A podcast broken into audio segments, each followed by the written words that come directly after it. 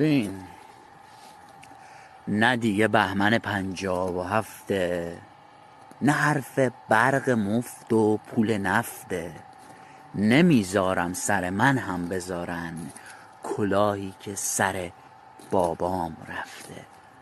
آره به در مسجد اگر کم رفتم، به در مسجد اگر کم رفتم، پی میخان دمادم رفتم، بعد از این گوش به زاهد نکنم، بیش از این گوش به زاهد نکنم، به جهنم که جهنم رفتم، به جهنم رفتم. 7 سال پیش این آهنگ مونده هنوز. نه دیگه بهمن 57، نه دیگه بهمن 57،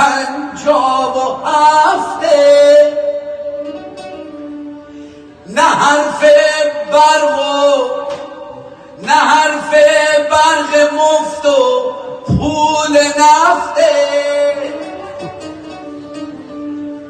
نمیذارم سر من هم بذارن کلاهی که سر بابام رفته، کلاهی که سر بابام رفته.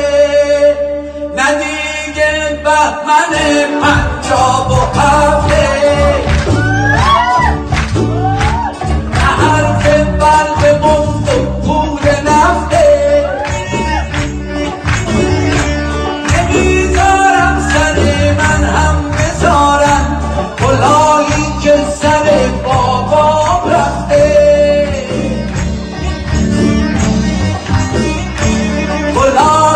سر بابام رفته.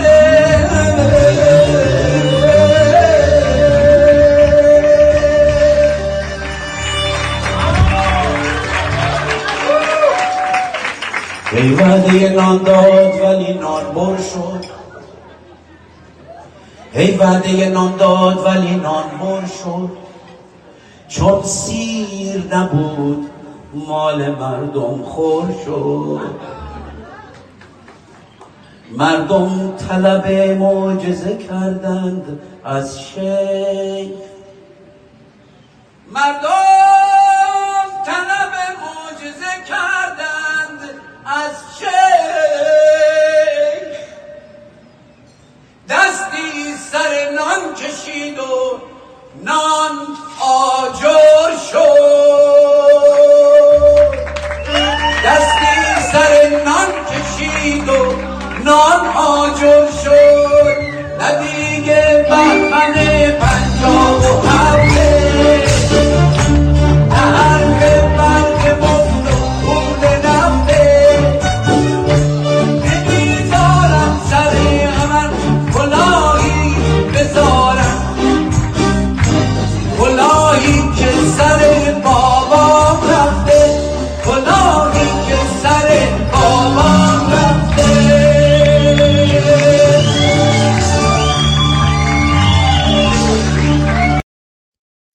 به نام خرد ناخدای بشر، خرد رهگشای تو در خیر و شر، خرد ناخداوند هر با خداست، خرد هم خداوند و هم ناخداست. درود بر شما خردمندان، یاران، عزیزان، گرامیان و همراهانی که در یوتیوب، در شبکه‌های اجتماعی خود آقای دکتر لاجوردی، در شبکه‌های اجتماعی روشنگران قادسیه و در شبکه اجتماعی خود من در یوتیوب، اینستاگرام، فیسبوک، توییتر و کلاب هاوس برنامه رو اکنون زنده می‌بینند یا می‌شنوند یا از این به بعد خواهند دید یا خواهند شنید. امروز یک شنبه 22 بهمن 1402 اشقالی، روزی که خمینی با هیچ بزرگ، در واقع 10 روز از روزی که خمینی با هیچ بزرگ وارد ایران شد و بعدم در 22 بهمن این جمهوری اسلامی آغاز گردید و امام آفتابه ها متاسفانه شد آنچه که شد. برابر است امروز با 11 فوریه 2024 در خدمتون هستیم با برنامه 14 از مجموعه برنامه‌های امروز و فردای ایران با دکتر حسین لاجوردی با عنوان استبداد جدید نزدیک می شود که مبتنی است بر نوشتاری که حدود 14 یا 15 سال پیش های دکتر لاجوردی منتشر کردند. به اون خواهیم پرداخت، اما اجازه بفرمایید من قبل از هر چیز یه درودی بگم خدمت های دکتر لاجوردی نازنین و بعد یه هدیه‌ای هم هست از یکی از شاعران عزیز افغانستان برای ایشون بخونم. خوش آمدید های دکتر لاجوردی نازنین به برنامه خودتون. من هم سلام و درود دارم به شما و همه همکارانتون و همه هموطنانی که این برنامه‌ها رو دنبال می‌کنن. خوشحالم که در خدمتتون هستم. خدمت از من قبل از هر چیز دوباره تاکید کنم نظرسنجی انجمن پژوهشگران ایران با عنوان زن، زندگی، آزادی و بررسی گرایش‌های هویتی ایرانیان همچنان برقرار هست و امیدوارم دوستانم اونجوری که هفته پیش هم به تفصیل اشاره کردیم باز هم بهش خواهیم پرداخت در اون شرکت کنند. acisurvey.com من هفته پیش برنامه رو گوش میدادم دیدم میگم VEY acisurvey.com دوستان میتونن اونجا مراجعه کنن و همینجور حالا من بعدا نشون میدم QR کد هم هست که میتونن اون QR کد رو هم روی تصویر اسکن کنن و شرکت کنن در شبکه‌های اجتماعی خود من و آقای دکتر لاجوردی و روشنگران هم هست. دوباره بعد از برنامه هم تاکید میکنم و اونها رو دوباره بازنشر میکنم. اما آقای دکتر لاجوردی من این هدیه غایب افغانستانی رو خدمت شما ارائه بدم. غایب افغانستانی از شاعران شریف افغانستان که من همیشه میگم افغانستان هم افغانستانی ها هم میهنان تاریخی، فرهنگی و تمدنی ما هستند. این شعر رو با عنوان حسین لاجوردی ایران و خطاب به شما سرودن و برای شما سرودن که اگر دقت کنین من سفید کردم واژگان یا حروف ابتدای مصرع‌های این بیت رو ه س ی ن ل ای ج وی بله آر وی ر د ی الف ی ر الف نون میشه حسین لاجوردی ایران، حروف ابتدای مصرع‌های این شعر که من میخونمش و ایشون تقدیم کردن به شما. معمولا هم توی برنامه بودن خودشون ولی گفتن امروز مهمان هستن جایی یا مهمان دارن شاید نتونن باشن توی برنامه. نوشتن که این معما به صورت چند بیت از خاطرم عبور کرد، جوابش خیلی محترم و دوست داشتنی است. برای من به صورت معما فرستاده بودن که من روزی هم بود که من خبر اعتصاب غذای شیدای همدانی رو شنیده بودم، گفتم حوصله معما ندارم جواب رو به من بگو. و بعد نوشتن که جواب معما حسین لاجوردی ایران است که حرف اول هر مصرع شعر است. خیلی از مناظره های لاجوردی عزیز را دیدم، واقعا شخصیت بزرگواری هست. من با 99% سخنانش موافق هستم. در مصرع 5 از لعل و مرجان که سنگ های خیلی قدیمی هستند و خیلی خوش رنگ، لاجورد هم که یک سنگ با ارزش است و رنگ لاجوردی را نسبت به لعل ترجیع بند شعر دادم. البته مقصد اینجا از ارزش بسیار آقای دکتر حسین لاجوردی می باشد. در مصرع 11 مقصد همان جشنهای تاریخی غیر دینی است مانند نوروز که گفته یادگاری از گل تاریخ میهن دم زند، یادگاری از گل تاریخ میهن دم زند. اما من شعر رو بخونم. حسین لاجوردی ایران، شاعر غایب افغانستانی. حیرتم از گفتگوی این خردمند جذاب، سرخوش و شیرین بیان و مهربانی در خطاب، یاری و میهن پرستی در صفاتش حاضر است.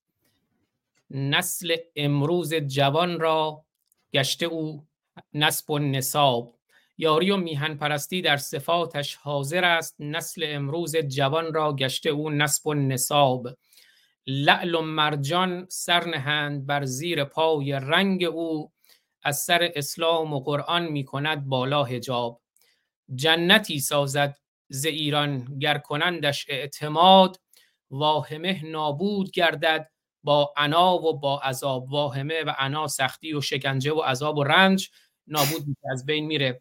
جنتی سازد ز ایران گر کنندش اعتماد، واهمه نابود گردد با عنا و با عذاب. راه پیروزی برای مردم آید پیش روی، دست بر افسار کار و پای بر روی رکاب. یادگاری از گل تاریخ میهنم زند، از دل قرآن رود بالا غبار منجلاب. یوغ استبداد از گردن شود یک دم رها، رونق آزادی گردد بهر ظلمت آفتاب. این معما را به ابیات من غایب نگر، نیست اینجا حاجت آمار و اعمال حساب. بله اگر ما به اندیشمندانمون اعتماد کنیم فکر میکنم که آزادی خیلی نزدیکه و عنا و عذاب کنار میره و آزادی به دست میاد. آقای دکتر لاجوردی میدونم خود شما در مورد افغانستان پیش از برنامه هم صحبت کردیم، چندین کنفرانس داشتید، بفرمایید این هدیه دوست ما، دوست شاعر ما غایب افغانستانی خطاب به شماست. بسیار سپاسگزارم، بسیار تحت تاثیر قرار گرفتم از گفتگویی که ایشون به نوعی با من و با بقیه کردن. باز هم ممنونم.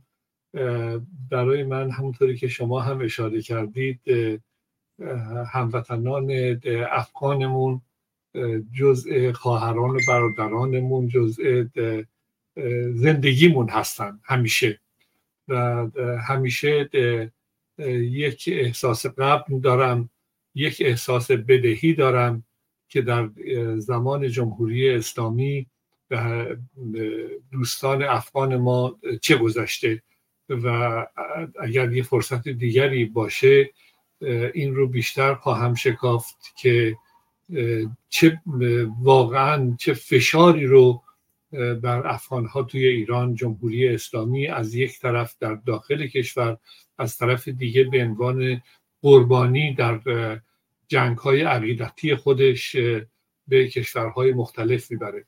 این که اشاره کردید به کنفرانس، بله ما دو کنفرانس در رابطه با افغانستان داشتیم، یکی در زمانی که طالبان دفعه اول آمده بودن و از ظاهرشاه دعوت کرده بودن، من تلفنی با ظاهرشاه صحبت کردم که اینها به هر حال آخوندن، درسته حالا لباسشون مثل لباس آخوندهای ما نیست، شکل دیگری هن، ولی یادتون باشه اینا آخوندن، اینا هر چی بگن بی‌پایه و اساسه. ایشون خیلی با محبت برخورد کرد و چون من دعوتشون کرده بودم به کنفرانس یک نماینده فرستاد، خانم فاطمه گیلانی یا فاطمه جان گیلانی که همچنان از دوستی ایشون ما برخوردار هستیم و پیام ایشون رو در کنفرانس خوندند و به هر حال برای ما بسیار با ارزش بود. دومین کنفرانس زمانی بود که به هر حال چندین نفر از مأمورین ایرانی کشته شده بودند و ما کنفرانس رو به این ترتیب برقرار کرده بودیم که بیایید ببینید که جمهوری اسلامی با افغانها چه میکنه و اونها چه واکنش هایی رو دارن. به هر حال این دو کنفرانس با شخصیت های گرانقدر اون روز افغانستان و همچنان که یادشون بخیر امروز بسیار با ارزش هستند، آقای پرهام، آقای جلالی، دوستان دیگری که در کنفرانس حضور داشتند که الان مستقیما به خاطرم نمیاد اسامیشون، ولی در صفحه انجمن پژوهشگران ایران همه هستند و باز هم سپاسگزاری میکنم و بازم از آقای غایب افغانستانی ممنون هستم و در اختیارتون. بزرگوار این کلی سپاسگزارم و یک بار دیگه هم ببینیم وبسایت انجمن پژوهشگران ایران رو aciiran.com که اونجا دوستان میتونن برن ببینن و همینجور کنفرانس های اونجا و همینجور نظرسنجی هم اونجا هست، همینجور که دکتر لاجوردی صحبت میکردن. من در واقع اون کد چی میگن های دکتر کمکم کنید، بله QR کد اون رو گذاشتم که دوستان میتونن خودشون اسکن کنن، همین الان با دوربینشون فقط کافیه دوربینشون رو بگیرن جلوی این تصویر که میبینید بذاریم من این زیرنویسا رو ببرم که مانع کیو آر کد نباشه. در کلاب هاوس هم لینک رو گذاشتم بالای اتاق، دوستان فقط کافیه این کیو آر کد رو همین الان دوربینش رو بگیرن جلوی این کیو آر کد، و هفته پیش هم نشون دادم خیلی ساده است، چند دقیقه بیشتر وقت شما رو نمیگیره و میتونن برن در این نظرسنجی شرکت کنن که در واقع یک نگاه درستی رو ما برای آینده پژوهی و برای ساختن آینده فرزندان ایران. آقای دکتر اگر توضیحی لازم هست در مورد نظرسنجی تا کنون بفرمایید که بعد وارد بقیه بخش‌های برنامه بشیم. خیلی ممنونم آقای فارسانی. من چندین بار در رسانه‌های مختلف همین مطلب رو مطرح کردم. ببینید این نظرسنجی پایه‌ای میشه برای اینکه ما یک کار تطبیقی بکنیم. 25 سال پیش این کارو کردیم، 15 سال پیش این کارو کردیم، نتایج اینها رو بر هم دیگه تطبیق میدیم، ببینیم که تغییراتی که در جامعه ما خاصه در جامعه جوان اون به وجود آمده، دیدگاه‌های مختلفی رو که میتونه اندازه‌گیری بشه برای ما پر کردن این پرسشنامه از این جهت مهمه که این تغییرات رو میسنجیم و اگر بخوایم برنامه‌ریزی برای آینده کشورمون بکنیم ناگزیر هستیم که ازش اطلاع داشته باشیم. ببینید بیشتر رسانه‌ها رو که شما نگاه میکنید معمولاً همه در گذشته حرف میزنن، شاه این کار کرد، مصدق این کار کرد، 28 مرداد اون بود، توده یا این بود، همه غافل از این که ما برای دیروز هیچ کاری نمیتونیم بکنیم.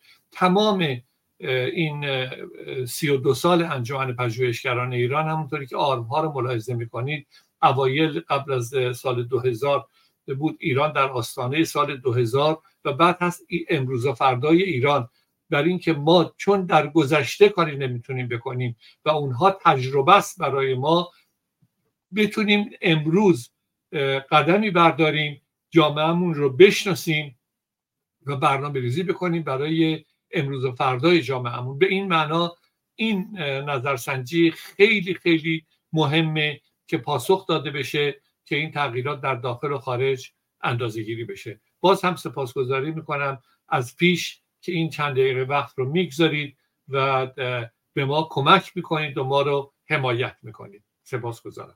بله خیلی عالی، خیلی از شما سپاسگزارم. امیدوارم که دوستان هم در راستای ایران برای فرزندان ایران این چند دقیقه وقت رو بذارن. ایرانی که بر پایه پژوهش، اندیشه و فکر ساخته بشه، پارلمان فکری که عنوان کتاب دکتر لاجوردی هست، اون ایران ارزشمنده، وگرنه چرخه استبداد تکرار می شود. بریم سراغ همین بحث چرخه استبداد آقای دکتر لاجوردی نازنین. من فقط یه چند لحظه باز هم مکس میکنم، دوستان بازم تاکید میکنم فقط کافی دوربین موبایلشون رو جلوی این کیو آر کد بگیرن و اونجا مستقیم مرتبط میشن به صفحه نظرسنجی و چند دقیقه بیشتر وقتشون رو نمیگیرن، یا بزنن توی گوشیشون یا توی کامپیوترشون acisurvey.com و اونجا تو نظرسنجی شرکت کنن، یا برن aciiran.com و از اونجا دوباره لینک هست به نظرسنجی که عنوان که وبسایت هم دوباره زیر نام خدای دکتر لاجوردی نازنین هست. آقای دکتر لاجوردی نازنین بریم سراغ موضوع برنامه. اگر نکته‌ای نیست، استبداد جدید نزدیک می شود. استفاده می‌کنم که فکر می‌کنم نگرانی خیلی جدی هم هست و خود شما نوشتاری نوشتین، فکر می‌کنم سال 1388 که من اون رو در تصویر میارم و این نگرانی رو اون موقع مطرح کردید. بله، دوم تیر ماه 1388 و نگرانی هست که بسیار مطرح شده بعد از اون هم که حالا من اشاره میکنم. واقعا نگرانی خیلی جدیه. من با اجازهتون این نوشتار رو موافق هستین اول من کلش رو بخونم که وقفه ایجاد نشه و بعد وارد بحث بشیم؟ اگر زحمتی براتون نیست حتما. بزرگواری باعث افتخار منه. پس من کل این نوشتار رو اول میخونم بعد وارد موضوع برنامه خواهیم شد. نوشتار رو در تصویر میبینید.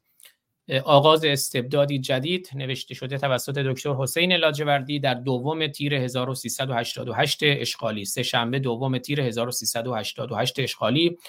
آغاز استبداد جدید یک جوری در واقع اینجا داره یه تصویری ترسیم میشه که ما آینده رو ببینیم که چنین امکانی وجود داره. جمهوری اسلامی به پایان رسید و حکومت سپاه پاسداران آغاز گشت. عجیبه، جمهوری اسلامی به پایان رسید، حکومت سپاه پاسداران آغاز گشت در قالبی جدید دیگه طبیعتاً. 30 سال که الان دیگه شده 45 سال، امروز وارد 46مین شدیم. 30 سال پس از حکومت استبداد مذهبی، حاکمیت فرزندان و نسل بعدی انقلابیون به مانند تاریخ و طبیعت تمامی انقلاب‌های جهان پای به عرصه گذاشت و رسما اعلام موجودیت کرد. اگرچه بسیاری در این حاکمیت جدید لباس نظامی بر تن ندارند، ولی بنا به طبیعت کودتا همه از یک بستر برخاسته‌اند. من کمی با مکس میخونم چون میخوام دقت کنیم. رئیس جمهور پاسدار است. معاونین رئیس جمهور پاسدار هستند. وزرا و معاونین وزرا پاسدار هستند. تقریباً تمامی استانداران و فرمانداران پاسدار هستند. رئیس مجلس و بسیاری از نمایندگان پاسدار هستند و بیشتر از 80% اقتصاد کشور و تمامی تجهیزات نظامی هم در اختیارشان هست که همین امروز همین گونه است. پیامدهای در پیش رو. پرده اول، روحانیون سنتی و به یغما بردگان انقلاب مانند آقایان هاشمی، رفسنجانی، محمد خاتمی، ناطق نوری، جنتی و غیره در کوتاه مدتی به سرنوشت نسل اول تمامی بازیگران تمامی انقلاب‌های جهان گرفتار خواهند شد و هر کدام محاکمه‌های آنچنانی، زندان و اعدام و یا ترورهای طراحی شده را باید انتظار داشته باشند.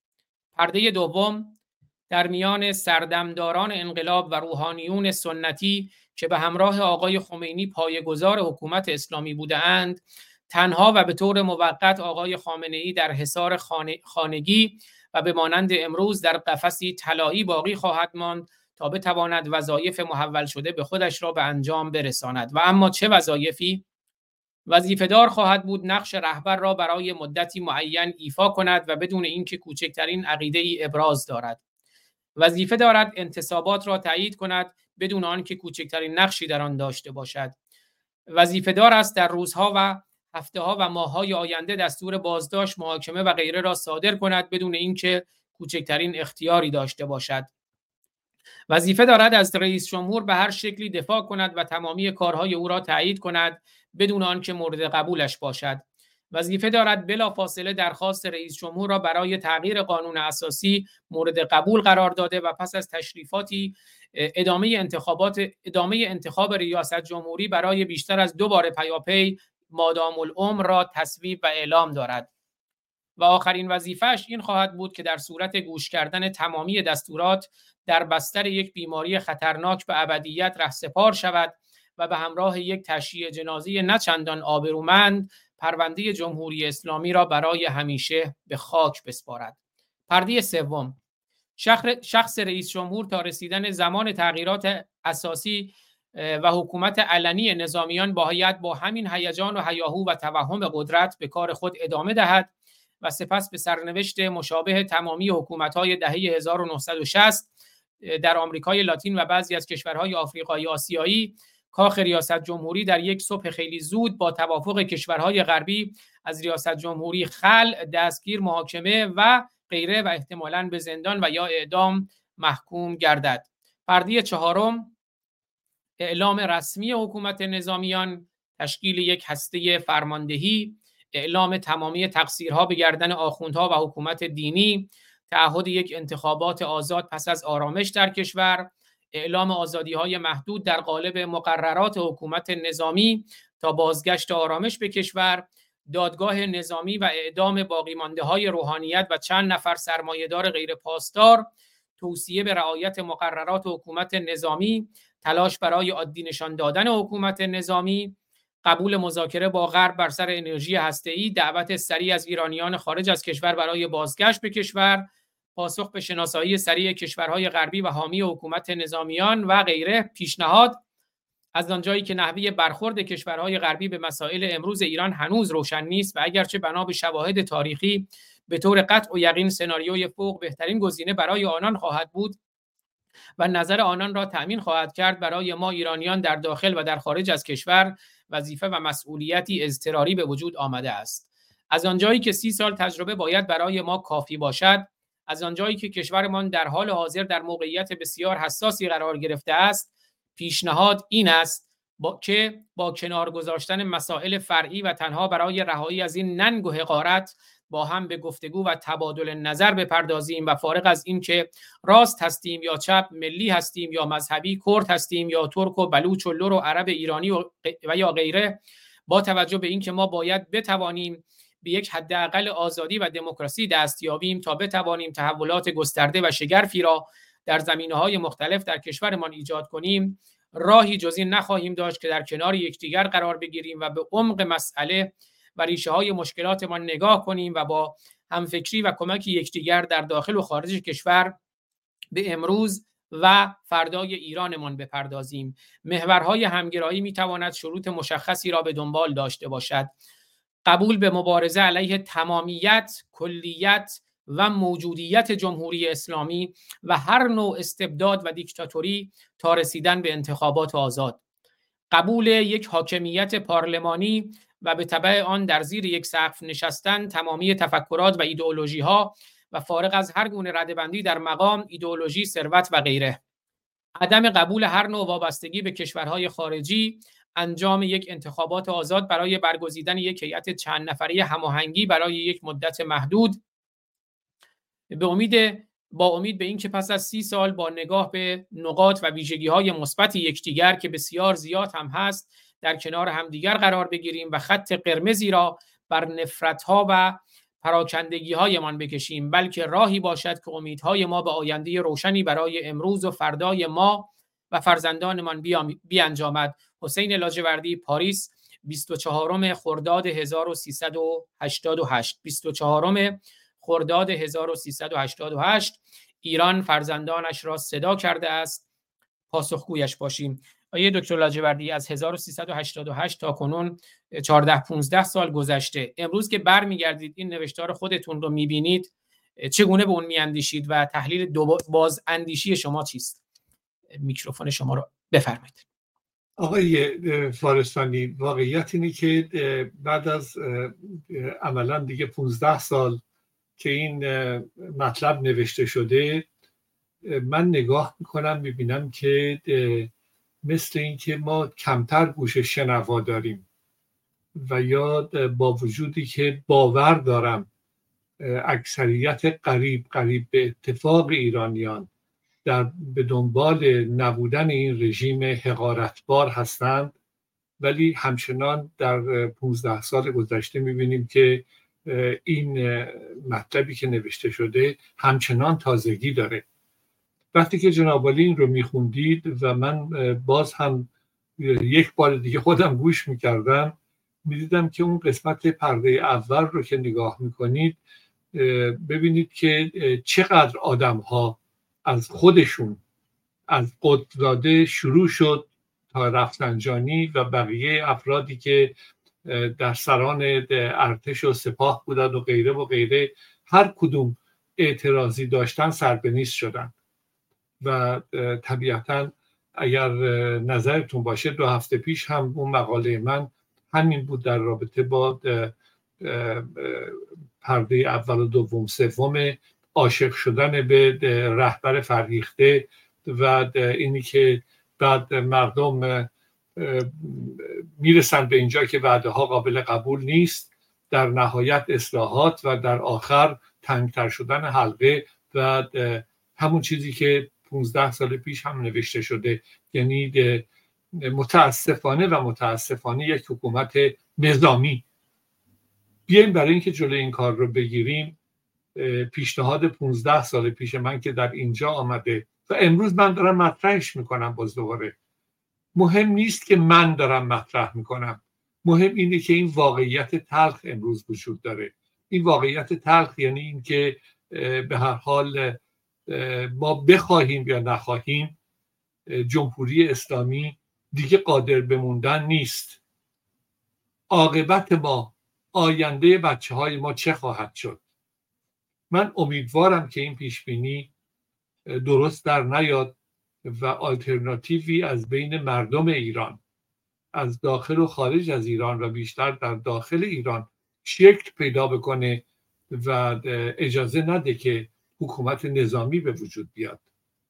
ولی متاسفانه و متاسفانه هرچی بیشتر تلاش میکنیم این امکان و برقراری یک نشستی که بخواد جلوی این رو بگیره که مانع از حکومت نظامی بعد از جمهوری اسلامی بشه کمتر الان دیده میشه. من ناامید اصلا نیستم، اصلا ناامید نیستم، بلکه باور به این دارم که این تلنگر رو باید زد، این هشدار رو باید داد.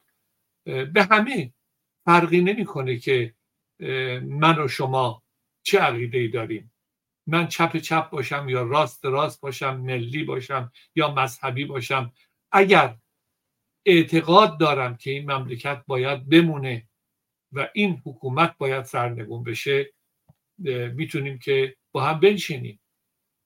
اینی که محورهای نشستمون در صحبت‌هایمون چه خواهد بود میتونیم مطرح بکنیم، ولی اول قبول این که نشستن ما هم باشه، قبول بکنیم که این مملکت باز بعد از 15 سال که این نوشته هست ببینیم که خیلی تغییر نکرده، بلکه زمان حساس‌تر شده و موقعیتی که به خصوص در این چند ماه گذشته از زمان جنگ حماس و اسرائیل یا اسرائیل و جمهوری اسلامی و رگ و ریشه های جمهوری اسلامی مثل حماس، مثل یمن، مثل عراق، مثل لبنان، همه میبینیم که جمهوری اسلامی رو باز در یک گوشه‌ای قرار داده که زمان برای ما حساستر شده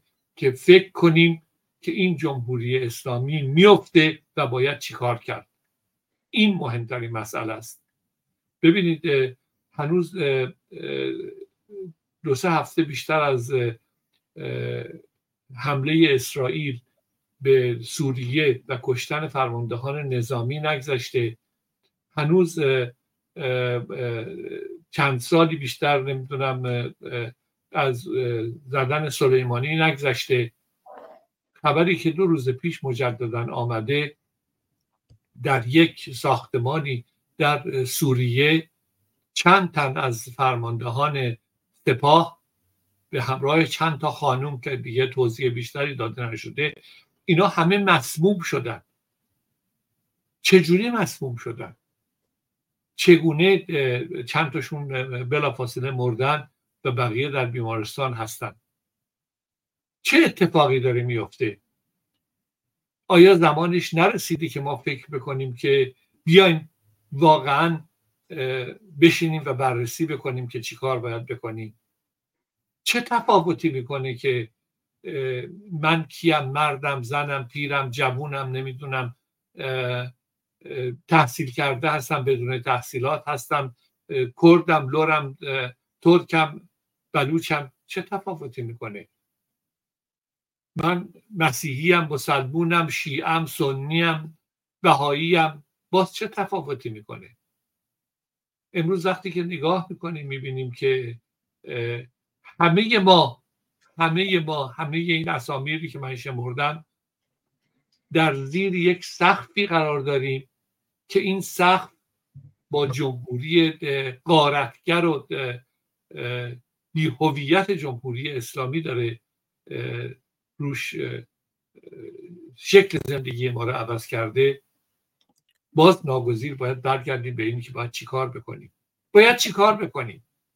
من خواهش میکنم کسانی که این برنامه رو دنبال میکنن کاری نداشته باشن که این مقاله من مال 15 سال پیشه، مال دیروزه و یا هر زمان دیگه. بیاین پیشنهاد کنید چی کار بکنیم. این چی کار بکنیم رو به همین بر محور همین جا که این کشور در موقعیت حساسی قرار گرفته همه میدونن. ببینید چند هفته دیگه انتخابات در جمهوری اسلامی، همه میدونن که چه وضعیتی وجود داره. از قول یک نماینده مجلس که میگه اگر 5% هم بیان مردم رأی بدن، جمهوری اسلامی نیاز به رأی مردم نداره، نیاز به حضور مردم داره، چون رأی رو خودش بلد مهندسی بکنه. من یه نمونه ای رو بارها و بارها و خیلی نزدیک الان مجددا مثالش رو میزنم. آخرین رئیس انتخابات ریاست جمهوری قبل از آقای رئیسی مربوط به آقای روحانیه که حالا اون هم خلع صلاحیت شده. اون جانور سیاسی جمهوری اسلامی بوده. علت این که اون خلعیتش کردن، صلاحیتش رو تایید نکردن، اینه که فکر کردن که اون امنیتی ترین آدمه و نیاز به یک آدم دیگه دارم. مجلس خبرگان ببینید که تعداد آدم ها، انتخابات مجلس شورای اسلامی، همه و همه اینها رو نگاه بکنید. من یک نمونه رو مثال میزنم، انتخابات خود آقای روحانی، چون من تمام این سلسله انتخابات هایی که در جمهوری اسلامی به وجود آمده رو بررسی کردم. وقتی که نگاه میکنیم به آخرین انتخابات قبل از آقای رئیسی، اگر یادتون باشه انتخابات روحانی بعد از احمدی نژاد خیلی خیلی داغ بود برای این که مسئله برجام باید حل میشد و فکر میکردن که آقای روحانی که بیاد مسئله برجام رو حل خواهد کرد. به همین مناسبت آمدن و انتخاباتی رو برگزار کردن. اینی که میگم مردم جمهوری اسلامی نیاز به رأی نداره، نیاز به حضور داره، اینجاست. اعلام کردن، من دقیقاً دارم خدمتتون میگم، اون زمان دفعه اول آقای روحانی 54,200,000 نفر حق رأی داشتن. این مال وزارت کشور جمهوری اسلامیه. این آمار رو من به وجود نیاوردم، چون آمارهایی که اینها میدن هیچ کدومش درست نیست، ولی آمار خودشونه. 54,200,000 نفر اعلام کردن که 18,000,000 نفر اصلا در انتخابات شرکت نکردن. اعلام کردن که 18,000,000 نفر به آقای روحانی رأی ندادند. ما فرض رو بر این بگیریم که با آرای سفید و مخدوش و غیره و غیره آقای روحانی 18,000,000 رأی آوردن. میدونید بر اساس قوانین انتخابات چه در کشورهای دیگر چه در ایران با جمهوری اسلامی حداقل کسی باید 51% رأی بیاره تا اون رأی قابل قبول باشه. آقای روحانی با 18,000,000 در مقابل 18,000,000 که رأی ندادن و 18,000,000 که به ایشون رأی ندادن، حداقل حداکثر 33% رأی رو آوردن. پس تا 51% 18% که باقی موند. ولی اصلا انقدر اینها هیجان زده و قول بودن، خود آمارها رو من دارم، آمار وزارت کشور رو دارم خدمتتون میگم. بلافاصله اعلام کردن که آقای روحانی بیشتر از 50% رأی آوردن و دیگه انتخابات به دور دوم نکشید. به این معنا از روز اولی که جمهوری اسلامی آمده تا الانی که 45 سال این حقارت بر روی سر ما ایرانی ها هست، یک انتخابی وجود نداشته که آدم بتونه بهش استناد بکنه که این انتخابات میتونه قابل ارزش باشه. همین الان به خبرهای روزنامه ها نگاه بکنید، به اخباری که از طرف مجلس خبرگان میاد یا به بقیه، میگن که در بسیاری از شهرها نمایندهی برای رقابت وجود نداشته، یه نفر فقط معرفی شده. در بسیاری از شهرها اون یه نفر هم وجود نداشته. ولی چه تفاوتی میکنه؟ جمهوری اسلامی اعلام میکنه که این تعداد انتخاب شدن، این تعداد به حضور آقای خامنه‌ای رفتن و مجلس خبرگان مجددا کار خودش آغاز کرد. چه وظیفه‌ای داره؟ بزرگترین وظیفهش در رابطه با مسئله خود رهبره. من بازم وارد اینها نمیشم. باز اینی که این دوره مجلس شورای اسلامی که در حال حاضر رئیسش یک پاسداره، ببینید حقارت واقعا تا کجاست. رئیس مجلس در ایران یک پاسداره که سوابقش رو حالا باید ببینید، خودتون آقای قالیباف، عکس‌های نمیدونم خانواده‌اش و دخترش رو، اینها رو با مینی ژوپ و اینها ببینید. غارتی که در ترکیه اینها کردن برای نمیدونم خرید و رفتن ترکیه، زندگی اقتصادیشون رو ببینید. ولی بازم وارد اینها نمیشم، باز برمیگردم به هشدار خودم، یا قبول بکنید یا پیشنهاد بدید. پیشنهاد بدید که چگونه با هم بنشینیم، بلکه بتونیم از داخل کشور که این همه دارن زیر فشار هستن حمایت بیشتری بکنید. بیایید و اینها رو مطرح بکنید. تفاوت نمی‌کنه امروز در این برنامه باشه، برنامه‌های متعدد و متفاوتی رو روشنگران قادسیه و آقای فارسانی اداره میکنن، در جاهای مختلف مطرح بفرمایید، بلکه بتونیم به یک نتیجه‌ای برسیم. ببخشید خیلی طولانی شد صحبت. نه خواهش میکنم، بسیار عالی، خیلی سپاسگزارم از شما. به نکات خیلی خوبی اشاره فرمودید آقای دکتر لاجوردی. حدود 100 سال پیش فرخی یزدی اومد برای ما از آزادی گفت و گفت که در محیط طوفان‌زای ماهرانه در جنگ است ناخدای استبداد با خدای آزادی. این جنگ ماهرانه و البته رذیلانه ناخدای استبداد با خدای آزادی هنوز ادامه داره و شما این جنگ رو میبینید که از استبداد جدید سخن میگید که آیا ما درش قرار داریم، به ما نزدیک میشه. من میخوام اول همین شعر فرخی یزدی رو کامل بخونم، بعد چند تا مطلب که این نگرانی که شما اون موقع مطرح کردین بعد از شما هم از جمله چند سال بعدش خود من مطرح کردم. بعد اخیراً دیدم حتی تحلیلگران ایرانی، تحلیلگران کانادایی دارن همین رو مطرح میکنن، من اونها رو هم مستند اشاره میکنم. اما فرخی یزدی خوند: آن زمان که بنهادم سر به پای آزادی، دست خود ز جان شستم از برای آزادی. تا مگر به دست آرم دامن وصالش را، میدوم به پای سر در قفای آزادی. با عوامل تکفیر صنف ارتجاعی باز حمله میکند دایم بر بنای آزادی. به هر حال اینجا عوامل تکفیر توی اون 100 سال پیش منظورش انگلیس و استعمار و اینها بود، کشورهایی که میخوان تو ایران دخالت کنن، روسیه، ولی اون موقع شوروی. با عوامل تکفیر صنف ارتجاعی، آخوندها، دست اینها در دست هم. با عوامل تکفیر صنف ارتجاعی باز حمله میکند دایم بر بنای آزادی، صدر مشروطیت دیگه. در محیط طوفان‌زای ماهرانه در جنگ است ناخدای استبداد با خدای آزادی. شیخ از آن کند اصرار بر خرابی احرار آزادی خواهان، شیخ از آن کند اصرار بر خرابی احرار، چون بقای خود بیند در فنای آزادی.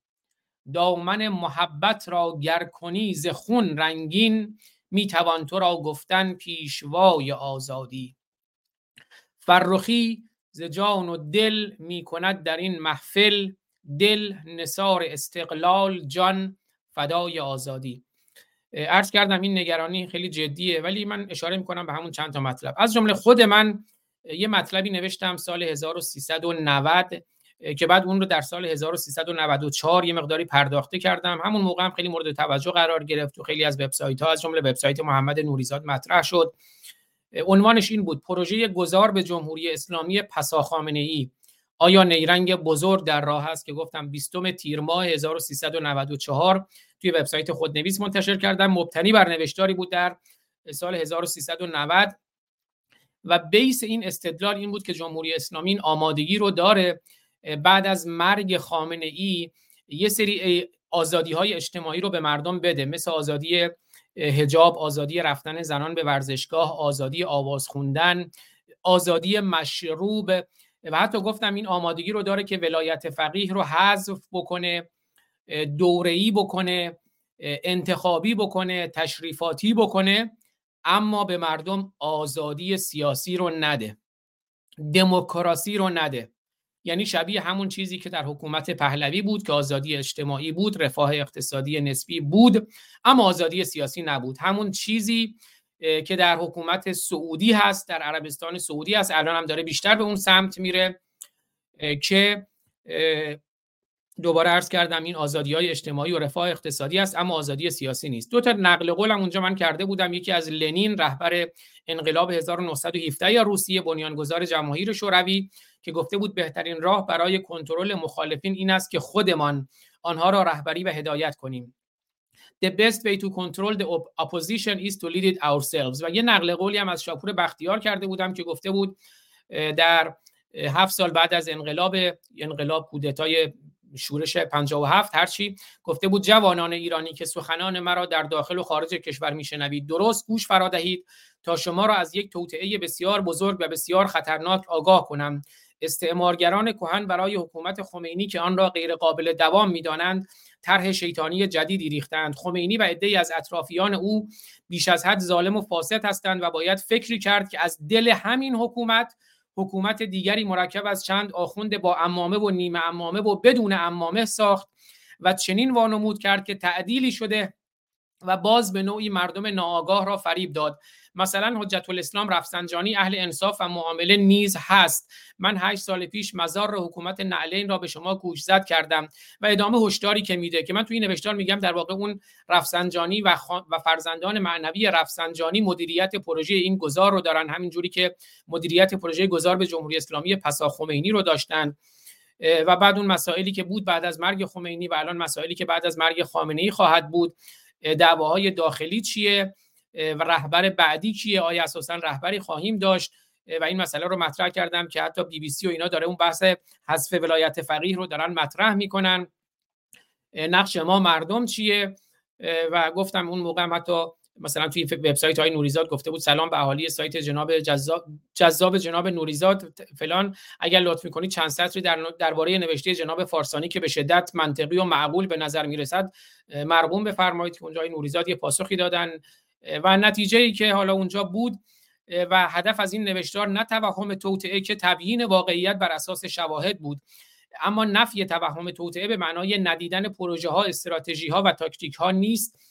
و به هر حال ما الان می‌بینیم که اگر رفسنجانی مرده اما فرزندان معنوی رفسنجانی در خارج از کشور وجود دارند. تلویزیون منوتو تلویزیونی هست که به واسطه خاندان رفسنجانی از طریق خانم فائزه هاشمی پولش میاد کانادا، از کانادا پولشویی میشه میره لندن، الان دوباره میخوان یه پوست اندازی کنن منتقلش کنن به آمریکا، اسمشو بذارن تلویزیون آزادی، تلویزیون ایران اینترنشنالی که خاندان سعودی پولش رو میده و حتی رسما موقع انقلاب مهسا فکر کنم نمیدونم واشنگتن پست بود یکی از این رسانه‌ای به مطرح آمریکا اومد گفت که در واقع ایران اینترنشنال با توافق کردن عربستان سعودی با جمهوری اسلامی که یه خط و ربط‌هایی رو با همدیگه داشته باشن در تلویزیون ایران اینترنشنال.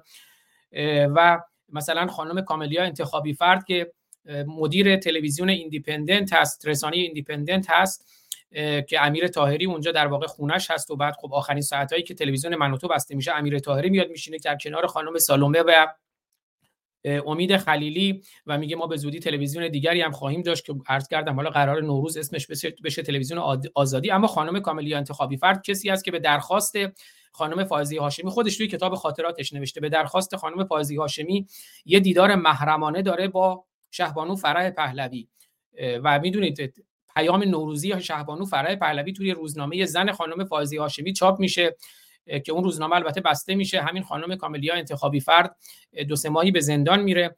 اما ما میبینیم که همین آقای امیر طاهری میاد میشینه در کنار خانم کاملیا انتخابی فرد و میگه دموکراسی، حقوق بشر، سکولاریسم، لایسیته، اینها کلیشه مبتذلن، اینا چرت و پرتن، اینا میکروبن. میاد توی همین کلاب هاوس میشینه 2-3 هفته پیش میگه من با براندازی مخالفم، من با فروپاشی هم مخالفم، من به دنبال بازسازی هستم. بازسازی یعنی همین سیستمی که هست رو براندازی نکنیم، فروپاشی هم نشه، اون رو بازسازی بکنیم، همون نگاهی که دقیقاً شما دارید. و بعد میگه و یکی اومد گفت که خب این بازسازی یا تغییر رژیمی که شما میگین رژیم چنجه. گفت نه، من رژیم چنج منظورم نیست، منظورم اینه که یه تغییراتی در رژیم صورت بگیره، یعنی باز همون بازسازی رژیم. این جوریه که شاهزاده رضا پهلوی میاد میگه براندازی اصولا در ادبیات من نیست، من به دنبال فروپاشی کنترل شده هستم. حالا من خیلی سریع این نوشتارها رو که عرض کردم رو نشون میدم که مستند باشه. عرض کردم یه تحلیلگر کانادایی چند ماه پیش اومد دقیقاً همین مطلب رو مطرح کرد که من دوباره در تصویر نشون میدم این مطلب رو، که نگرانی میگم خیلی جدیه. If Iran's current regime ends, don't expect democracy to take its place. گفتم تحلیلگر کانادایی به اسم پیتر جونز که استاد دانشگاه کاناداست، حالا توضیحاتش رو بیشتر میگم، توی 3 ژانویه 2023 نوشته که اگر رژیم کنونی ایران پایان بپذیره انتظار این نداشته باشید که دموکراسی جایگزین اون بشه. و بله توی وبسایت The Globe and Mail کانادا که حالا اجازه بدین من یه خلاصه از اون رو از یکی از وبسایت‌های ایرانی فکر می‌کنم ندای زاگرس هست، یه خلاصه همین رو میخونم و بعد نوشتارهای دیگر رو. ببخشید دکتر وقت شما رو میگیرم، ولی فکر می‌کنم اینا در کنار همدیگه مکمل اون نگاه هستند که خیلی هم مهم هست. این ترجمه ای است از همون نوشتار پیتر جونز در نشریه کانادایی. احتمال دگردیسی سازمان تروریستی سپاه پاسداران تحت تأثیر انقلاب ژینا. و من این خلاصه‌شو میخونم. یک کارشناس کانادایی میگوید که احتمال تکرار سناریوی کاگبه توسط سازمان تروریستی سپاه پاسداران در ایران وجود دارد. برخی از تحلیلگران سیاسی بر این باورند که تضاد منافع فرماندهان سپاه پاسداران و علی خامنه‌ای در جریان است. در همین رابطه پیتر جونز تحلیلگر سیاسی و استاد دانشگاه اتاوا در مقاله‌ای در روزنامه گلوب اند میل نوشته است گروه تروریستی سپاه پاسداران در حال حاضر قدرتمندترین بازیگر سیاسی اقتصادی رژیم ایران است. یکم بزرگتر کنم. و اگر فرماندهان این گروه تروریستی به این نتیجه برسند که تغییر رژیم در ایران اجتناب ناپذیر است، ممکن است به منظور حفظ منابع اقتصادی خود سناریوی دستگاه امنیتی شوروی سابق را در ایران پیاده و به خامنه ای پشت کنند، همون که شما گفتید، و به رژیم جدیدی تشکیل یا به رژیم جدید که در حال تشکیل است بپیوندند. جونز اظهار کرده است که اگر چنین اتفاقی روی دهد مشابه آن چیزی خواهد بود که در زمان فروپاشی شوروی سابق اتفاق افتاده است که در آن عناصر قدرتمند کاگبه دیگر نهادهای کمونیست امنیتی کمونیسم را کنار گذاشتند و سرمایه‌گذاری ارباب سالارانه را در آغوش کشیدند. به گفته این تحلیلگر کانادایی در صورت عملی شدن چنین سناریویی مردم ایران به ویژه زنان احتمالاً آزادی‌هایی در زندگی شخصی خود کسب خواهند نمود، ولی چنین سناریویی زمین تا آسمان با دموکراسی مطلوب تفاوت دارد.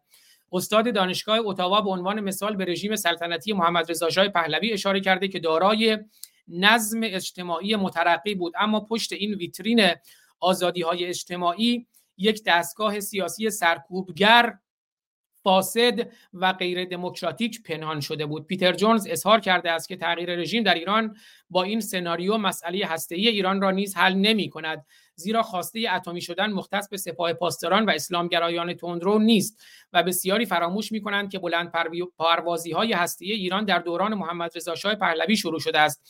بنابراین تغییر رژیم در ایران با دخالت و یا مشارکت سازمان تروریستی سپاه پاسداران و روی کار آمدن رژیم اقتدارگرای بعدی به معنی عقب نشینی از مسئله جنجال برانگیز هسته‌ای نیست.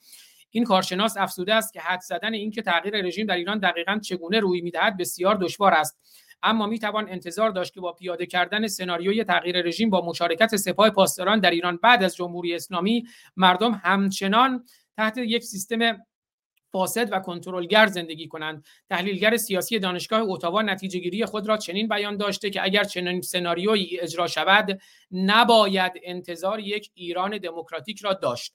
اما من حالا میرم سراغ آقای دکتر لاجوردی، میرم سراغ یکی از تحلیلگران ایرانی که خودشون هم استراتژیک هستند، آقایی که ایشون هم چند ماه پیش دوباره مطلبی در همین ارتباط نوشتند. اما قبلش بگم عنوان مقاله ایشون به ماتروشکا اشاره میکنه، صحبت از روسیه هم شد. ماتروشکا چیه؟ یه تعریفی از ماتروشکا براتون بخونم. این عروسک‌های روسی، ماتروشکا یا ماتریوشکا یا عروسک تو در توی کشور روسیه که در تصویر میبینید چنین عروسک‌هایی هستند یا عروسک تو در توی کشور روسیه مجموعی از عروسک‌های کوچک شونده هستند که به ترتیب داخل دیگری قرار می‌گیرند. ماتروشکا عروسک‌های چوبی درون‌تویی معروف روسی هستند که از چوب درخت فلان ساخته می‌شوند در تعداد 5 یا بیشتر که در تصویر می‌بینید. این عروسک‌ها تو در توی یکدیگر قرار می‌گیرند، شبیه همون چیزی که خود ما میگیم پوست اندازی، یعنی پوست اندازی اژدها، پوست اندازی مار، اما اینجا یه پوست نیست، 5 پوست هست که در همدیگر قرار می‌گیرند. این رو گفتم که اشاره کنم به مقاله حسین آقایی، عنوانش اینه. خیلی اینها در کنار همدیگه، نقاط رو اگر به همدیگه وصل کنیم خیلی چیزها رو برای ما روشن میکنه و خیلی نقاط ابهام رو برطرف میکنه. حسین آقایی هم بگم کی هستند. حسین آقایی دارای مدرک دکترای روابط بین الملل، پژوهشگر ارشد امور راهبردی، مطلبی که در کیهان لندن چاپ کردند به عنوان ماتروشکای دگرگونی بزرگ در ایران، از تغییر رژیم به تبدیل رژیم به سبک روسی و علامت سوال، که من یه بخشی از این رو هم خیلی سریع میخونم. این احتمال میرود که جمهوری اسلامی به منظور پیش دستی کردن در برابر هر گونه سناریوی براندازی یا سرنگونی کامل رژیم، همون که شما میگید موجودیت، کلیت و تمامیت رژیم، این احتمال میرود که جمهوری اسلامی به منظور پیش دستی کردن در برابر هر گونه سناریوی براندازی یا سرنگونی کامل رژیم مسیر تحولات را عمدن به سمت تبدیل رژیم به جای تغییر رژیم سوق دهد، به این معنا که در این مسیر برای حفظ رژیم به معنای حفظ هسته اصلی مافیای اقتصادی و اطلاعاتی اگر لازم باشد با برخی عناصر اصلاح طلب و مخالف مورد تایید نظام وارد نوعی قرارداد سیاسی موقت شده تا فعلا مانع از سرنگونی کامل رژیم از طریق اعتراضات گسترده مردمی یا در نتیجه فروپاشی رژیم شود. اهمیت گزینه تبدیل رژیم به جای تغییر رژیم برای جمهوری اسلامی از این جهت حائز اهمیت است که با تغییر رژیم، یعنی سرنگونیت کلیت جمهوری اسلامی، سپاه نیز عملاً خلع قدرت و منحل خواهد شد و یا حتی از بین خواهد رفت. بنابراین سپاه برای بقای خود هم که شده تلاش خواهد کرد با وخیم‌تر شدن اوضاع در ایران و با افزایش فشارها در داخل و خارج پیش دستی کرده و معادلات در داخل را تا آنجا که میتواند به نفع خود تمام کند پیش از آن که از اپوزیسیون در خارج رودست بخورد و یا در نتیجه خیزش میلیونی قشر خاکستری ساقط شود. نوشتاری در 13 اردیبهشت 1402 اشغالی برابر با 3 می 2023 که اشاره میکنه ایران آبستن تحولات بزرگ و غیر قابل پیش بینی است و دگرگونی بزرگ در ایران اجتناب ناپذیر است، اما بعد اشاره میکنه که این معماگونه به این صورت به این سمت خواهد رفت که این دگرگونی بزرگ به تبدیل رژیم باشه. من گمان میکنم که توی این مسیر میتونن از رضا پهلوی یا امثال رضا پهلوی هم به عنوان محلل استفاده کنند. مطلب دیگری که میخوام بهش اشاره بکنم، بله اینها رو عرض کردم. بعد میخوام اشاره کنم به شاهزاده رضا پهلوی که میگه من به دنبال فروپاشی کنترل شده هستم. در تصویر میبینید شاهزاده رضا پهلوی با فروپاشی کنترل شده. کسی از سوریه شدن ایران پس از جمهوری اسلامی نمیترسد. گفتگویی که با VOA داشتن، اینم یک مطلب که فکر میکنم بخشی از پازل ماست. و بله و همینجور شاهزاده رضا پهلوی در گفتگو با مجله سوئیسی هم دوباره به همین اشاره میکنه.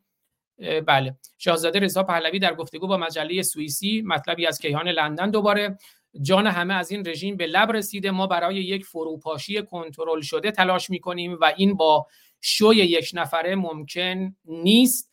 و در پایان میبینیم که در همین راستاست که مثلا یک فردی مثل امیر طاهری میاد میگه من با تحریم سپاه مخالفم، در گفتگو با آقای شهرام همایون. سپاه پاسداران در لیست تروریست که میدیم اصلا با خود این کار موافق نیستن. ایگاد قزاق بود در دوران مشروطیت به فرماندهی لیاخوف که مجلس رو به توپ پس. قرار دادن سپاه پاسداران در لیست تروریست که میدیم اصلا با خود این کار موافق نیستن. ایگاد قزاق بود در دوران مشروطیت به فرماندهی لیاخوف که مجلس رو به توپ پس.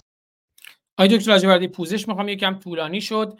من گفتم روایات رو در کنار همدیگه بذاریم. در خدمت شما هستم. تحلیل و نگاه شما در واقع تایید، اینا همه تایید سخن شما بود که پیش از همه 15 سال پیش این رو دیدید و الان داره همه دارن این نگاه رو دارن. بفرمایید. بله مهم این نیست که من بازم در بین صحبتم گفتم آقای فارستانی، واقعا ما بیایم مسئله رو از خودمون خارج بکنیم و اینی که من گفتم، اون گفت، کی گفت، این رو کنار بگذاریم، فکر بکنیم که در محور سرنگونی تمامیت، کلیت و موجودیت این نظام. تأکید میکنم همیشه سالهای درازه که من سر این قضیه مینویسم و میگم کلیت، موجودیت و تمامیت نظام مطرحه. بیاین ببینیم که چی کار میتونیم انجام بدیم. من یک وسط صحبت شما یاد این افتاده بودم که زمانی که اول انقلاب قطب‌زاده اعدام شد، از قطب‌زاده سوال میکنن که تو پسر معنوی امام بودی، چجوری میخواستی که بر علیه امام بیستی؟ قطب‌زاده جواب میده، تو من همین نوشتم هم آوردم، قطب‌زاده جواب میده که من قصدم این بود 1000 کیلو بمب رو جماران بریزم ولی یک دونش اصابت به امام نکنه، امام رو بشونم در یک قفس طلایی و هر کاری خواستم بکنم بگم امام فرمودن. دقیقاً آقای فارسانی این مسئله رو که من نوشتم حتی پیش خواهد آمد، دارم تاکید میکنم پیش خواهد آمد. فکر نکنید که دنیای غرب این ابرقدرت ها مایی رو که هیچ برنامه ریزی هیچ انسجامی رو نداریم انتخاب خواهند کرد و سپاه رو که همه جور برای اونها مفیده کنار خواهند گذاشت. بیایم پشت یک میز بنشینیم، بیایم ببینیم که مشکلاتمون چیه و راهکار برنامه ریزی شده برای فردامون چیه. اگر به اینجا رسیدیم میتونیم باور بکنیم که یک قدم برداشتیم که اون اعتماد مردم باز داره برگردونده بشه. از بین رفتن اعتماد خیلی سخته، به دست آوردنش سخت‌تره ولی غیر ممکن نیست. من باور دارم این کار انجام شدنی است. بازم تاکید میکنم نه در برنامه‌ای که من در خدمتتون حضور دارم، در برنامه‌های دیگر، در برنامه‌های متعدد و متفاوت روشنگران قادسیه، آقای فارسانی، در رادیو تلویزیون های دیگه، هیچ تفاوت نمیکنه، در همه فضاهای مجازی. بیایید پیشنهاد بدید که چه باید کرد، چی کار بکنیم. من پیشنهاد خودم رو کردم. من توی این مقاله‌ای که هم رو سایت ما هست هم با لطف آقای فارسانی در این مرحله هم روی این برنامه گذاشته شده، پیشنهادات وجود داره. پیشنهاد نشستن پیشنهاد ایدئولوژیک نیست، پیشنهاد با هم نشستن مرگ بر این و زنده باد بر اون نیست، پیشنهاد با هم نشستن این نیست که من برترم تو فروتری. پیشنهاد بر اینه که ما یک مجموعه هستیم که میتونیم با یک فکر، با یک خردگرایی ببینیم که چگونه میتونیم از این بی‌هویتی، ببینید دقیق دارم خدمتتون میگم، مرتب تکرار میکنم، از این بی‌هویتی و این حقارت جمهوری اسلامی نجات پیدا بکنیم. ما لیاقتش رو داریم، ما ارزشش رو داریم. درسته که به قول اون استاد دانشگاه اتاوا ممکنه که فردا بلافاصله به دموکراسی نرسیم که درستم هست، ولی میتونیم گام‌های اولیه‌اش رو برداریم، میتونیم آغازگرش باشیم، میتونیم به این دلیل که در حال این سابقه، این تجربه، این گذشته، این فرهنگ، این تمدنی رو که داشتیم همه اینها رو با همدیگه مخلوطش بکنیم و بگیم که ما میخوایم به دنیای دیگری پا بگذاریم، ما میخوایم به صحنه جهانی برگردیم و میتونیم برگردیم چون شایستگیش رو داریم. در خدمتتونم بزرگوارین. خدمت از من. ما یک ساعت برنامه‌مون پایان پذیرفت. نمیدونم اگر دوستان در کلاب هاوس آقای دکتر فرصت دارین نکته‌ای دارن در خدمتشون باشیم، اگر چند دقیقه‌ای باشه در خدمتتون. دوستان در کلاب هاوس اگر کسی نکته‌ای داره خودشون رئیس هند کنن، من نمیخوام کسی رو دعوت کنم که توی معذور قرار بگیرن، اما میبینم دوستانی هستن مثل مازیار عزیز، مازیار ایران دوست، خانم آفرین مهاجر، دوستانی که هستن هرمز، اگر هر کدوم نکته‌ای دارن در مورد موضوع، بابکچان، هر کی، من خودشون یه زحمت بکشن رئیس هند کنن، اگر نکاتی باشه میشنویم، اگر نه که ما برنامه رو پایان بدیم. من چند ثانیه‌ای مکس میکنم توی همین فاصله 2 تا ویدئوی کوتاه ببینیم، یکی از شیدای همدانی عزیز که در سکوت و سانسور خبری چون مخالف موجودیت، تمامیت و کلیت جمهوری اسلامی بود، برانداز بود و در این حال با اسلام مخالف بود، در سکوت و سانسور خبری در زندان زاهدان، بدترین زندان ایران و در برترین بند زندان زاهدان، بند 9 امنیتی، و اونجا در اعتصاب غذای خشکم هست، اما خودش ببینید چه میخونه برای ما که خب هم خواننده است، هم نوازنده است، هم شاعر و شاگرد تار استاد فرهنگ شریف، بسیار شریف و بزرگ. من واقعا یک از رنج‌هایی که توی این دو سه سال گذشته کشیدم رنجی بود که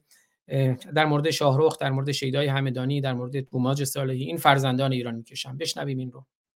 جان میدهم برای ایرانم، سر میدهم به پای ایرانم، شکر ای خدا که بین یارانم، من گشتم صدای ایرانم، در پای تو سر و تن و جانم، رانی کنم بهای ایرانم، من عاشقم ز نسل شیرانم، من عاشقم ز نسل شیرانم، جان می کنم فدای ایرانم. بله، شیدا هیچ کس صداش نیست. همه رسانه‌ها، نهادهای حقوق بشری که به هر حال ما میدونیم نگاه‌های خاص خودشون رو دارن، در موردش سکوت کردن، اما خودش به خودش دلداری داد. غم مخور تنها ترین شیدای ایران در قفس، شیرها هرگز نمیسازند با کفتارها. و صحبت صادق قطب زاده شد. یک بار دیگه هم صحبت‌های صادق قطب زاده و خمینی رو و اون هیچ بزرگ رو بشنویم که اگر تو این فاصله دیگه کسی دوستان نمیخواد صحبتی نداشتن، صحبت‌های پایانی دکتر لاجوردی رو میشنویم، برنامه رو پایان میدیم. Would you be so kind as to tell us how you feel about being back in Iran? ممکنه محبت بفرمایید و بگید چه احساسی می‌کنید از برگشت به ایران؟ هر مورد کیهان بگید کیهان اینترنشنال صحبت کنید. Doesn't make any comment. Is he happy or is he excited? Doesn't make any comment. No comment. Does he consider this to be a historic day in the history of his country? But he doesn't want to answer the questions. Okay. Thank you. Okay. All right. بله، و نکته جالب این ویدیو اینه که صادق قطب زاده که البته خب بعد خود خمینی میکشدش، حتی حاضر نیست این رو ترجمه کنه، یعنی خودش شوک زده میشه، شگفت زده میشه. خمینی میگه من هیچ احساسی ندارم، اون یه جنبه مثبت بهش میده، میگه هیچ کامنتی نمیذاره، یعنی مثلا خیلی اینقدر هیجان زده است که اصلا زبونش بند اومده، یا بعد میگه نمیخواد اصلا به این پرسش جواب بدهد. آقای دکتر لاجوردی، محمد حسنین الهیکل، روزنامه‌نگار معروف مصری که خب سال‌ها هم سردبیر الاهرام بود، از دوستان خود آقای امیر طاهری هم بود و خود خانم کاملیا انتخابی فرد هم توی یکی از گفتگوها میگفت که با اون گفتگویی داشته. با الهیکل خب دو سه تا مصاحبه با خود خمینی داشته، گفتگو با خمینی داشته، هم در ایران هم در پاریس فکر می‌کنم. اما گفت که روح الله خمینی مانند تیری بود که از قرن ششم میلادی از صدر اسلام به قرن 20 پرتاب شد و به قلب ایران نشست. از زخم این تیر سالها خون خواهد چکید. اما ما میدونیم یک کسی مثل دکتر عبدالکریم سروش که من البته جای یه بره رو یکم جابجا میکنم، میاد میگه خمینی با سوادترین رهبر تاریخ ایران از دوران هخامنشیان تا کنون بود. آقای دکتر لاجوردی، سخن پایانی در اختیار شما. بسیار ممنونم از وقتی که برای من گذاشتید، سپاسگزارم. باز هم تاکید میکنم قبل از اینکه بخوام در مورد نظرسنجی صحبت بکنم، هشدارم رو مطرح میکنم، بیاین راه پیدا بکنیم، بیاین بنشینیم با همدیگه، تو سر همدیگه بزنیم. ببخشید اینطوری صحبت میکنم، بلکه که بتونیم که به چند تا راه حل برسیم و جلوی این فاجعه رو حالا که 45 سال شده نذاریم 46 سال بشه، نذاریم بیشتر بشه. این بچه های ما هستن که قربونی این ماجرا شدن. درسته که زندگی خود ماها، نسل‌های جوان‌تر، همه تباه شده، ولی باور من همیشه اینه که ما در نسل‌های مختلف، در گروه‌های سنی متفاوت این لیاقت و شایستگی رو داریم، به طور قطع و یقین داریم. بیاییم نشون بدیم که داریم. ممنون هستم. باز هم که لطف کردن آقای فارسانی این QR کد رو گذاشتن، خیلی ساده است، اگر که جلوش با دوربینتون بگیرید، عکس بگیرید میشه، فیلم بگیرید میشه که بلافاصله وارد این نظرسنجی بشید. این نظرسنجی برخلاف بسیاری از نظرسنجی ها که میان تو تلویزیون ها میخونن و میگن که به فلان کس انقدر رای داره، فلان کس انقدر، جمهوری اسلامی انقدر بده، اون یکی انقدر خوبه، دموکراسی. این نظرسنجی پایه‌هاش برای شناخت جامعه است و این که ما 25 سال پیش این کار رو آغاز کردیم، 15 سال بعد این کار رو تطبیقش دادیم و امروز باز دوباره داریم این کار رو در مرحله سوم انجام میدیم، میتونه که بسیار مؤثر واقع بشه، میتونه که با شناخت روحیات و زندگی امروز مردم ایران، نزدیک به 90 میلیون نفر در داخل ایران، 7 میلیون نفر در خارج ایران، این ویژگی های شخصیتی، این تغییرات و تحولاتی که به وجود آمده اندازه‌گیری بشه و در اختیار گذاشته بشه. بلافاصله ما نتایج این رو اعلام خواهیم کرد و کتابش چاپ خواهد شد که حداقل باقی بمونه، هر کسی میتونه ازش استفاده بکنه. این نیستش که چون من یه عقیده خاص دارم من فقط استفاده بکنم، گروه فکری من استفاده بکنه، ابدا، اصلا. ما در انجمن پژوهشگران ایران ضمن اینکه هر کدوم از ما در این انجمن دیدگاه‌های متعدد و متفاوت داریم، ولی سر مسئله کاری، سر مسئله علمی تحقیقاتی به طور قطع و یقین بدون نظر جهتگیری شده مسائل رو دنبال می‌کنیم. لطف کنید این رو پر بکنید و به ما حمایت خودتون رو اعلام بکنید. ممنون، سپاسگزارم. خیلی سپاسگزارم از شما دکتر لاجوردی نازنین. منم از دوستان خواهش میکنم که این نظر سنجی رو هم خودشون شرکت کنن، هم خیلی ساده است، یا این کد رو یا لینک رو با دوستانشون به اشتراک بذارن. این یک حس مسئولیت اجتماعی، یک حس مسئولیت نسبت به میهن و هم میهن، نسبت به فرزندان ایران، ایران فرزندانش را صدا کرده است، پاسخگویش باشیم. دکتر لاجوردی از شما خیلی سپاسگزارم، از خانم کاشفی که همیشه مهر دارن و پشتیبان ما هستن سپاسگزارم. اگر نکته پایانی هست بفرمایید، اگر نه بدرود پایانی رو بفرمایید. تا هفته آینده امیدوارم باز هم در خدمتتون باشیم با موضوعی برای ایران و فرزندان ایران. بدرودتون میگم و امیدوارم که شانس این داشته باشم هفته آینده در خدمتتون باشم. سپاسگزارم. خدمت از من، سپاسگزارم. پاینده ایران، به امید آزادی. روشن باشید و روشنگر. تا درودی دیگر، بدرود. ما 5 مبارزان که از یک پشتیم، در عرصه روزگار 5 انگشتیم. گر فرد شویم در نظرها علمیم، گر فرد شویم در نظرها علمیم، ور جمع شویم بر دهانها مشتیم. پاینده ایران، بدرود.